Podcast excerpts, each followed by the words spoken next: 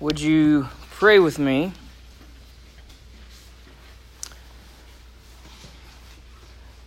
Father, we are grateful for your word, and we need for you to speak clearly to us through it tonight. We pray you'd cause us to have a greater realization of who you are and of how you intend to work among us based on how you have worked in the past. So I pray we'll believe these things to be true and that we will trust that you will make them true for us even now. In Jesus' name, amen. Please turn in your Bibles to the book of Acts. And we're going to start tonight in Acts chapter 3. If you are using a Bible from this room, you can find Acts chapter 3 on page 780. Page 780.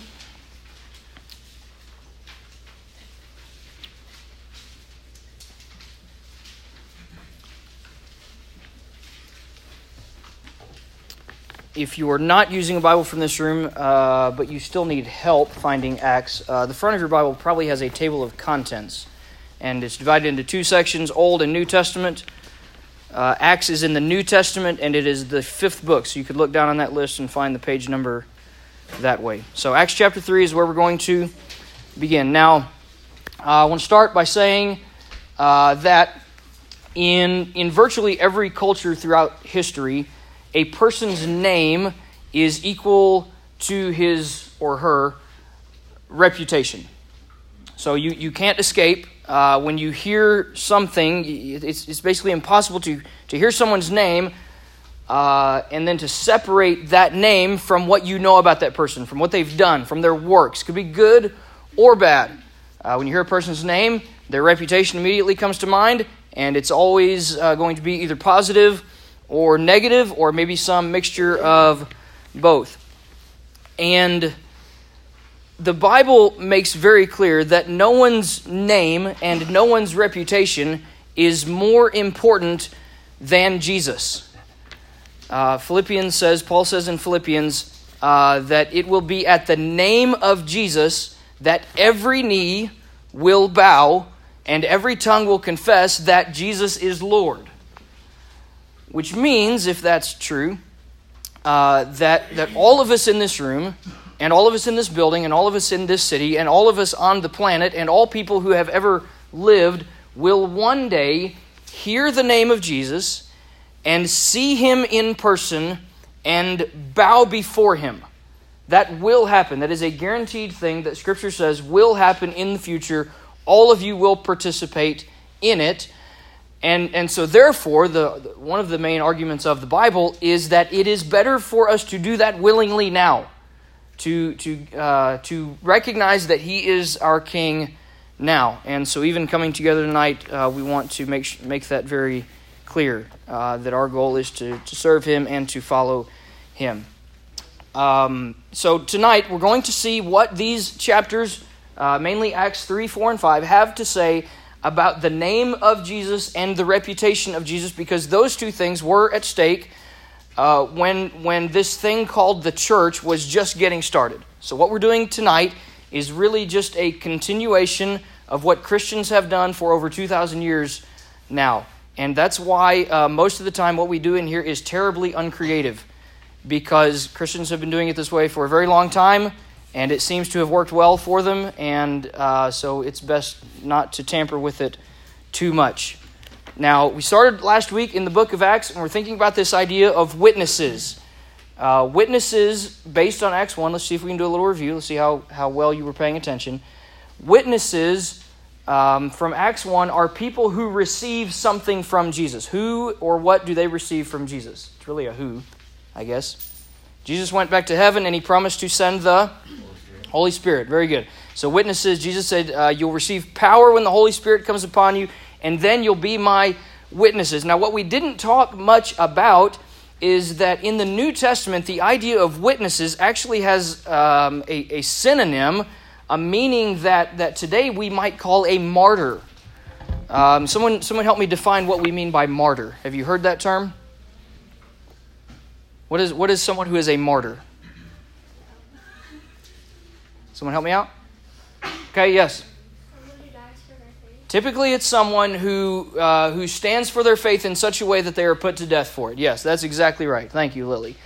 And so the New Testament word for witness and the word for martyr are the same. It's the same word. So when we think of being witnesses for Jesus, we should understand that that being a witness is something that we would, or at least should be and should do, even if it were to cost us our lives. And as we're going to see even tonight, the apostles who first received the Holy Spirit actually had their lives threatened to a great extent because of their witness for Jesus. So this is one of those areas where the Bible, I think, is having us to count the cost of what it actually means to follow Jesus. And so we saw that from last week. We also saw that when God sent the Holy Spirit, remember what unique gift and ability He gave those first apostles who received the Holy Spirit? What were they able to do?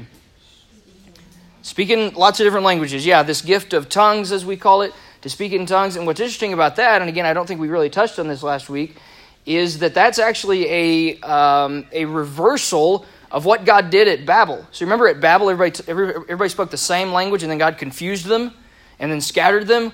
Well, in Acts 2, He's bringing all the people back together to one place, and He's enabling them not to be confused by one another, but to actually understand one another. And that was evidence, again, that God was intending for those witnesses to spread the message of Christ to the ends of the earth. So, that's where we left off last week.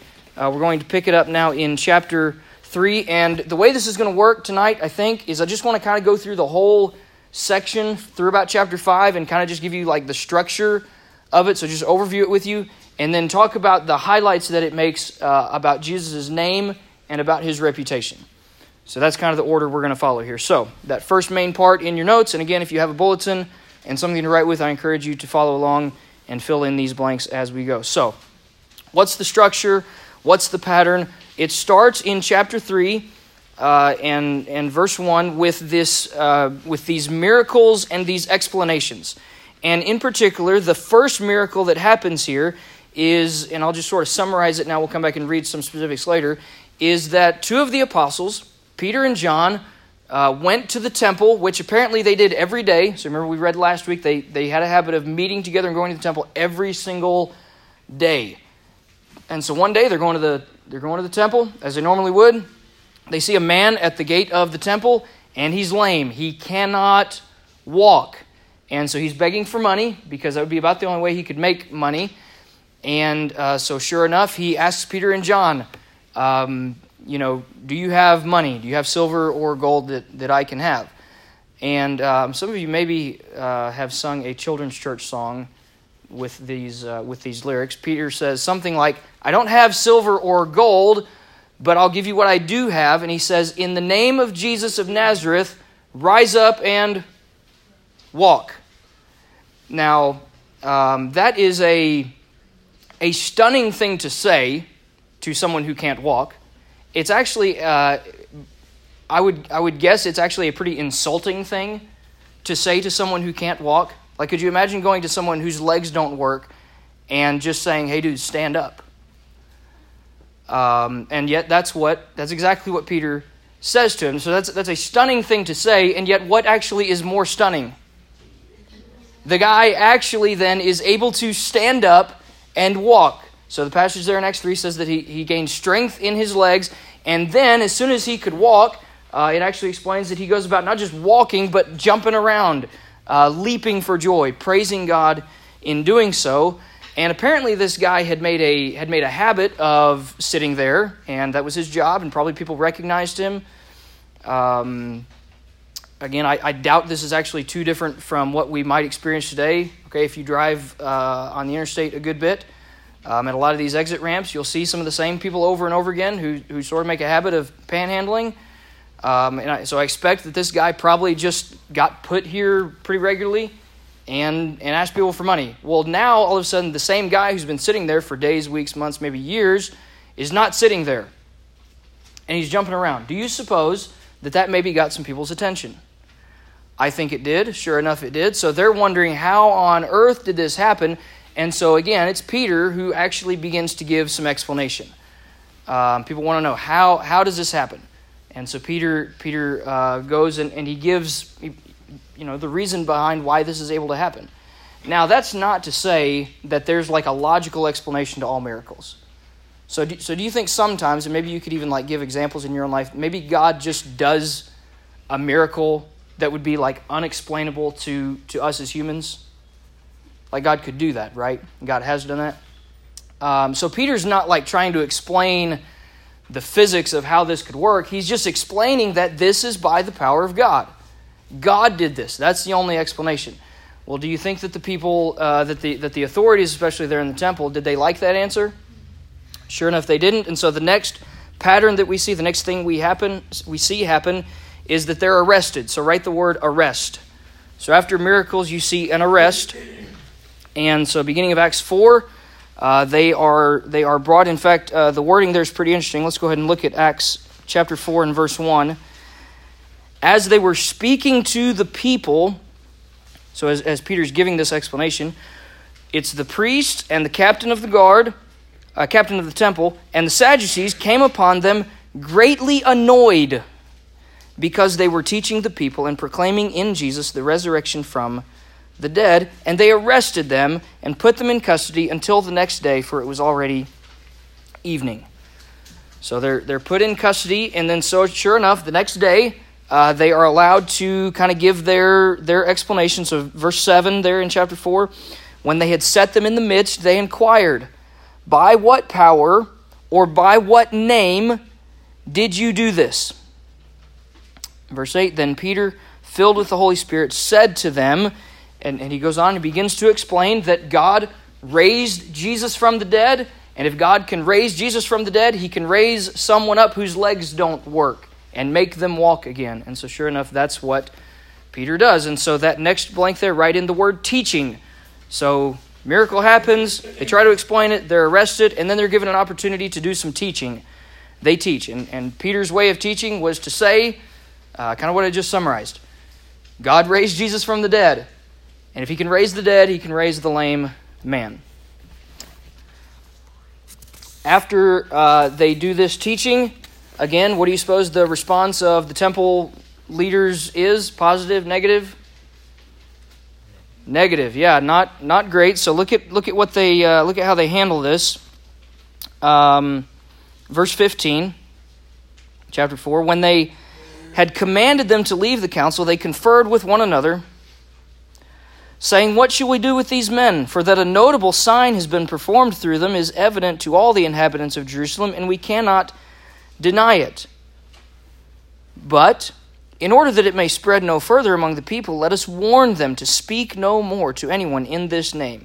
So they called them and charged them not to speak or teach at all in the name of Jesus. So that would be what I would call a threat. So write the word threat there in the blank there. So they try to explain the miracle. They're arrested. They teach what the miracle truly is about. They're threatened. They're told not to speak or teach at all anymore about Jesus. And then the last thing we see in the pattern is a response. So these guys, these apostles, these followers of Jesus, these witnesses, have to decide how they're going to respond. Are they going to listen to the threats and go along with what they say? Are they going to keep silent? Or are they going to continue to proclaim Jesus? So look at how Peter and John answer here. Verse 19, Peter and John answered them, whether it is right in the sight of God to listen to you rather than to God, you must judge, for we cannot but speak of what we have seen and heard. Verse 21, and when they had further threatened them, they let them go, finding no way to punish them because of all the people, for all were praising God for what had happened. For the man on whom this sign of healing was performed was more than 40 years old. So they respond by essentially saying, we have the option to listen to you or to listen to God, and we think we probably ought to listen to God rather than you. And then the rest of that next section, they respond by praying. If you look at verse 29. So Acts 4:29. So they respond first of all by saying, "Yeah, we need to keep obeying God and speaking." But then as they pray, look at how they address the Lord. Verse 29, "And now, Lord, look upon their threats and grant to your servants to continue to speak your word with all boldness, while you stretch out your hand to heal, and signs and wonders are performed through the name of your holy servant, Jesus." Now, I think that's a very important way to pray, because they're threatened. You might expect that they would pray for those threats to just be taken away from them, right? I think most of the time that's our kind of go-to tendency, is when we feel like we're opposed, we feel like something's not going well for us, we pray for whatever it is to just be taken away from us. And so they don't pray for that, though. They really just pray, we need boldness. We need to continue speaking. So in the midst of these threats, give us that boldness to speak, and then in addition to that boldness, give us the ability to continue to do these signs and these wonders. Now that's where chapter 4 ends, and the rest of chapter 4 and all the way through chapter 5, we basically see the same pattern repeated. Okay, so the next set of verses, we again see these miraculous events. So the people were being generous with one another, and except for one couple, Ananias and Sapphira, who were like, well, we'll say we sold our goods for this amount, but we'll keep this amount for ourselves. And remember what happened to them? They were struck dead. Yeah, and again, that itself, as horrible as it is a sign. It's a wonder. It's a miraculous kind of thing that they just stopped breathing. That God actually took their lives because of their sin, and that's evidence of the seriousness with which God treats sin.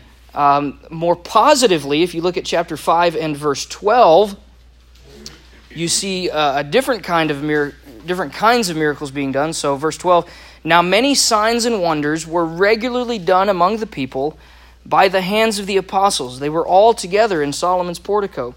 None of the rest dared join them, but the people held them in high esteem. And more than ever, believers were added to the Lord, multitudes of both men and women, so that they even carried out the sick into the streets and laid them on cots and mats, that as Peter came by, at least his shadow might fall on some of them. And the people also gathered from the towns around Jerusalem, bringing the sick and those afflicted with unclean spirits, and they were all healed." So you have there, again, these signs and wonders, the explanation. Well, what was the pattern last time? A miracle was done, and they were arrested, right? So very next verse, verse 17, "But the high priest rose up, and all who were with him," that is the party of the Sadducees, "and filled with jealousy, they arrested the apostles and put them in public prison." This time, as they're in prison, they didn't even spend the night in prison, because verse 19 says that during the night an angel of the Lord opened the prison doors and brought them out and said, "Go stand in the temple and speak to the people all the words of this life." And when they heard this, they entered the temple at daybreak and began to teach. So even after they'd been arrested, now they're doing more teaching. Well, so they continue to do this teaching. Look down at verse 27. "When they had brought them and set them before the council, the high priest questioned them, saying, 'We strictly charged you not to teach in this name, and yet you have filled Jerusalem with your teaching.'" I'll say this now so I don't forget to come back to it later. They filled Jerusalem with their teaching. Okay, I think this is an important clue that Luke gives us here, because remember back in Acts 1:8, they were told to go where first? First, be my witnesses in Jerusalem. So how well were they being a witness in Jerusalem? Extremely well, right? They filled the whole city with their teaching. That's how good witnesses they were. That's how well they were doing. So again, there's this threat. You can continue reading about how, if you look down at verse 40, so chapter 5, verse 40, "When the council called in the apostles, they beat them and charged them not to speak in the name of Jesus, and then they let them go. So again, there's this threat. This time it comes with a beating. Don't talk about this name anymore. But then again, they're going to make a response. And the response is, in verse 41, "Then they left the presence of the council, rejoicing that they were counted worthy to suffer dishonor for the name. And every day in the temple and from house to house, they did not cease teaching and preaching that the Christ is Jesus." So that's the structure. That's the pattern that we see here in this section, and it just repeats itself. I think probably on purpose to make it more memorable for us who are reading it. Now, I want to go hopefully quickly and just see how throughout this section there are certain things that are prioritized about Jesus's name and his reputation. Why is the name of Jesus so important, and what does his reputation tell us about his name? So just point these out. We've already talked about all these, so I think I can just point them out, maybe say a little bit about it, and then we'll break into groups and discuss what it means for us. So the priority of Jesus's name, four ways that this is shown here. First of all, a lame man was made to walk by faith in the name of Jesus. So, let's look back at these with me. So we'll kind of flip around a little bit. Go to chapter 3 and verse 6. And we'll read what I kind of summarized before, but chapter 3, verse 6. This guy's asking for silver or gold, but Peter said, "I have no silver and gold, but what I do have I give to you in the" what? "Name of Jesus Christ of Nazareth. Rise up and walk." So the name of Jesus is apparently very important for this guy's ability to walk. So skip down now to verse 16. Peter, in his explanation of it, says, "And his name," so Jesus' name, "by faith in his name, he has made this man strong whom you see and know. And the faith that is through Jesus has given the man this perfect health in the presence of you all." Go to chapter 4 and verse 10. You see the same kind of emphasis. He says, Peter again, "Let it be known to all of you and to all the people of Israel that by the name of Jesus Christ of Nazareth, whom you crucified, whom God raised from the dead, by him this man is standing before you well." Now, you might ask, what's the big deal about Jesus' name? Why does his name matter for this guy's ability to walk? Now, Luke doesn't actually explain that. He just makes the connection that his name is crucial for this to happen. Probably, it would be related to this next point. So I'll give you the point, and then I'll try to explain the connection. So the next point here: salvation is only available in the name of Jesus. Salvation is only available in the name of Jesus. So, look back where you just were, chapter 4. Verse 10 said, "It's by the name of Jesus that this man is standing before you well." And then verse 11 and 12, he says, "This Jesus is the stone that was rejected by you, the builders, which has become the cornerstone.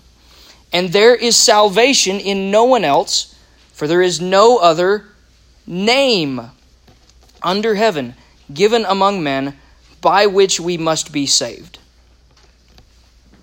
So, how many names can save people from their sins? Peter says one. There's one name under heaven, so everywhere, that can save people from their sins. So I think Luke is trying to make the same point that Matthew did. Remember, Matthew told us that when the angel came to Joseph, he told Joseph that Mary's son, you should give him the name Jesus because he will save his people from their sins. He will save his people from their sins. So what's the connection between that and the lame man? Probably, I think it's this. Peter and Luke and all the apostles are trying to show us that the greatest miracle that Jesus can do is not to make lame people walk, it's to make unholy people saved. To actually have them made holy, to have them rescued from their sins, to have them made right with God. That's the greatest thing, that's the greatest miracle that Jesus can do. So as impressive as it is that this lame man's legs, who never worked before, now work, that pales in comparison to people who are sinful before God and yet who can be made right with God. And only Jesus can do that. So I think that's the point that he's trying to make. The next thing we see about the priority of Jesus' name is that the apostles were warned not to speak or teach in the name of Jesus. They were warned not to speak or teach in the name of Jesus. We read these verses as we were going through it. So apparently, these religious leaders, these priests, these Sadducees, all of them recognized that wherever the name of Jesus was preached, people were turning to him. People were being saved. There was power to save in Jesus' name. And so they warned them, don't speak this name anymore. Don't teach in this name anymore. And then the last thing is, as we read at the end of chapter 5, that the apostles gladly suffered dishonor for the name of Jesus.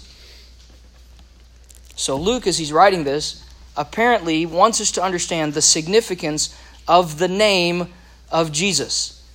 So it matters how you and I speak about Jesus. It matters how we respond to those who seem to oppose Jesus. It matters even when we might be dishonored for our association with Jesus. So that's the priority of Jesus' name. Now, what about his reputation? In other words, what kind of works was God doing in the name of Jesus? And again, we'll try to go through these sort of quickly. So the first one, we've mentioned it now a couple other times, is just the miracle of making the lame man walk. He raised him up. Chapter 3 and verse 7 says that Peter took him by the right hand and raised him up. So I think there's a pattern here, and I tried to make it clear in the notes. I think there's a pattern here that every time we see the Lord doing something, he's raising someone up. So the lame man is raised to walk. The next powerful work of God that we see mentioned here is this top-notch miracle, so to speak, of raising Christ from the dead. And so as Peter, since he's the primary speaker for the apostles through here, as he is able to do the explanation and do the teaching, he always compares what is happening, what people can see, to the miracle of God raising Christ from the dead. So again, understand this. If God can raise Jesus from the dead, all other miracles all of a sudden they make a lot of sense. They become a lot more believable. If you believe that God can raise Jesus from the dead, then there's nothing that God can't do. If he can raise Jesus from the dead, he can make us right with him, and he can heal physical ailments and disabilities. And so they relate all of these miracles, all these things that are happening, they are related to raising Christ from the dead. The third powerful work of God that's mentioned here is the raising up of a prophet like Moses. So Ryan read for us the passage in Deuteronomy chapter 18 where Moses writes that the Lord will raise up for you a prophet like me. Well, look at how Peter interprets that. Look at verse 22 of chapter 3. So Acts 3:22, Peter says, Moses said, the Lord God will raise up for you a prophet like me from your brothers. You shall listen to him in whatever he tells you. And it shall be that every soul who does not listen to that prophet shall be destroyed from the people. And all the prophets who have spoken, from Samuel and those who came after him, also proclaimed these days, and you are the sons of the prophets, and of the covenant that God made with your fathers, saying to Abraham, and in your offspring shall all the families of the earth be blessed. And God, having raised up his servant, sent him to you first to bless you by turning every one of you from your wickedness. So Peter's point is that God raised up a prophet like Moses, and that was Jesus. Jesus was the fulfillment of that prophecy. And again, it's that picture of raising up, right? Raising up a prophet like Moses. The next work that is emphasized, raising up many who were sick and unclean. Raising up many who were sick and unclean. We read about that in chapter 5. You get the idea that these people are lying down. Most of them have to be carried in. So they brought them on cots and mats. And they hoped that they would just that Peter's shadow would just pass over them so that they could be healed. They could be raised up. And again, Peter is telling them that, look, all of this is happening not because we have great power, but because God can raise Christ from the dead, and so he can raise people from their sickness and from their uncleanness. And then the last work of God that we see, and again, we read about this as we went through it, is the raising up of the apostles from prison. Raising up the apostles from prison. They're cast into prison. A lot of the prisons in those days were underground, and so probably they were literally cast down into prison, maybe made to sit or lie down even as they're chained. And yet it's the angel who comes to them, loosens their chains, opens the gates, sets them free, and says, go to the temple. Go and enter the temple. And so the name of Jesus, that is the only name that can save us, takes priority. And the name of Jesus speaks of his reputation, which is that he is always raising people up. He himself raised from the dead. He was raised up as a prophet like Moses, and he is raising people from their sickness, from their uncleanness, from their captivity, and most importantly, from their sins. Now, the last point there in your notes, I didn't leave any blanks. I just wanted them written out there, but these points, I think, should cause us to ask certain questions. And so you have them there in your notes, and I want those to kind of be the guiding talking points for our small groups as we break into them. Basically, trying to think about our response. If we're opposed for Jesus, what's our response? Do we go to him in prayer? Do we ask for boldness to keep speaking in his name? And then how are we representing the name of Jesus and the works of Jesus to others who don't know him? So I pray that as we break into groups, we'll be challenged and we'll think about our role in representing Christ to others. So would you pray with me?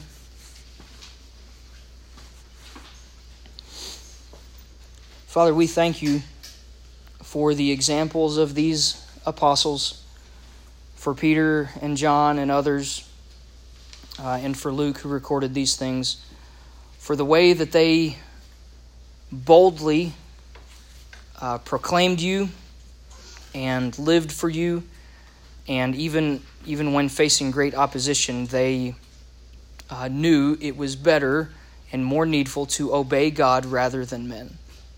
So Lord, we also pray for the same kind of boldness. We pray to carry on the work that you've given us to do as your witnesses. We pray we will honor the name of Jesus by the way we speak of him, and that we will display for others the works of God through Jesus that you have done for us, especially that you have rescued us from our sins, because that is our greatest need, and it is the greatest need in all the world. So I pray as we talk about these things, you'll help us to know how best to apply them. In Jesus' name, amen.